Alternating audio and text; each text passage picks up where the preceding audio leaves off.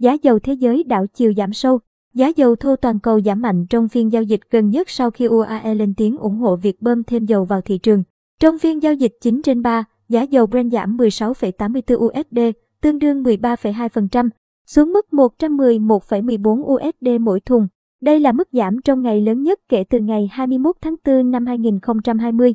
Cùng lúc, dầu thô VWT cũng giảm hơn 12%, tương đương 15 USD, xuống còn 108,7 USD mỗi thùng, ghi nhận mức giảm lớn nhất kể từ ngày 26 tháng 11 năm 2021. Hồi đầu tuần, VWT đạt mức 130 USD mỗi thùng, mức cao nhất 13 năm, trong bối cảnh căng thẳng địa chính trị leo thang.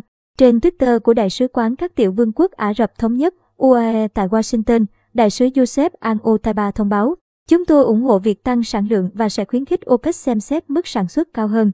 UAE và nước láng giềng Saudi Arabia là một trong số ít thành viên của tổ chức các nước xuất khẩu dầu mỏ OPEC có năng lực dự phòng, giúp giảm bớt căng thẳng nguồn cung trên thị trường dầu thế giới hiện nay. Sản lượng bổ sung từ OPEC được kỳ vọng có thể bù đắp phần nào thiếu hụt do gián đoạn hoạt động bán dầu của Nga.